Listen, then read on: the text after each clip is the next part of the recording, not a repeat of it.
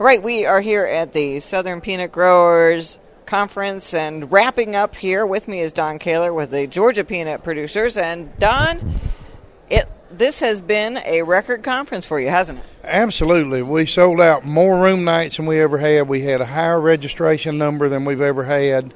And I really think we had one of the best conferences we ever had. The speakers were just great, top to bottom.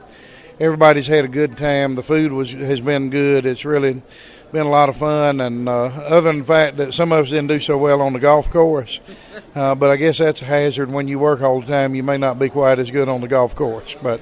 Well, this is interesting because you know every time I ask somebody, "Well, how's the crop look?" Everybody's like, "Oh, really dry. Oh, it doesn't look good," and and everybody's here having a good time. That's great. I, you know, I think there was some desire maybe to to um, just get away mm-hmm. because they've been they've been there, so you can't make it rain. Uh, uh, they had the irrigation called up probably, and maybe just a little hope of finding something to be hopeful for out of this meeting. Mm-hmm. Now, eh, like you said, you did have a really great program, especially today. I mean, really good panels on about you know what's going on in Washington D.C.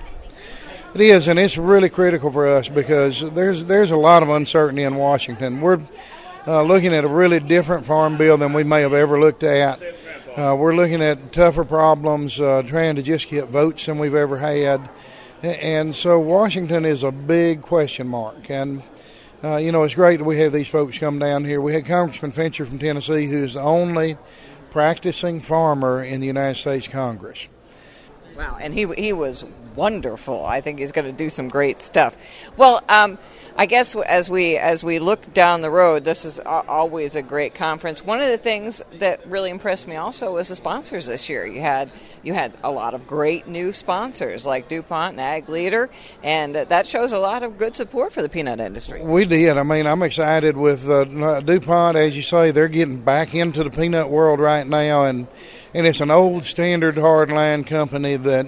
Uh, that you ha- you can have trust in, and they're getting back in the world here. We also had something that was brand new. We had Aimtrac, which is Case IH, and we've not ever had tractor dealers. Plus, we had Kelly Manufacturing, which is equipment. So, a whole new group right there. And then even one of the speakers who was here, uh, uh, that was one of the ag lenders, said that he didn't know how he needed to do it, but he wanted to be a sponsor in the future. So and of course, you still have your the people that have been with you all along: uh, Bayer Crop Science, Syngenta, BASF.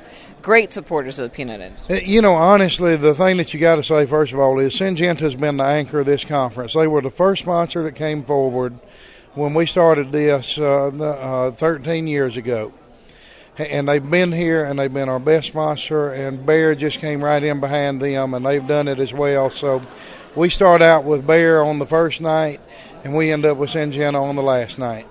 Thank you so much, Don. It's, it's been a great time as usual, and we'll look forward to doing it again next year. Thank you. We're looking forward to it, Cindy. All right. From the Southern Peanut Conference in Panama City, I'm Cindy Zimmerman.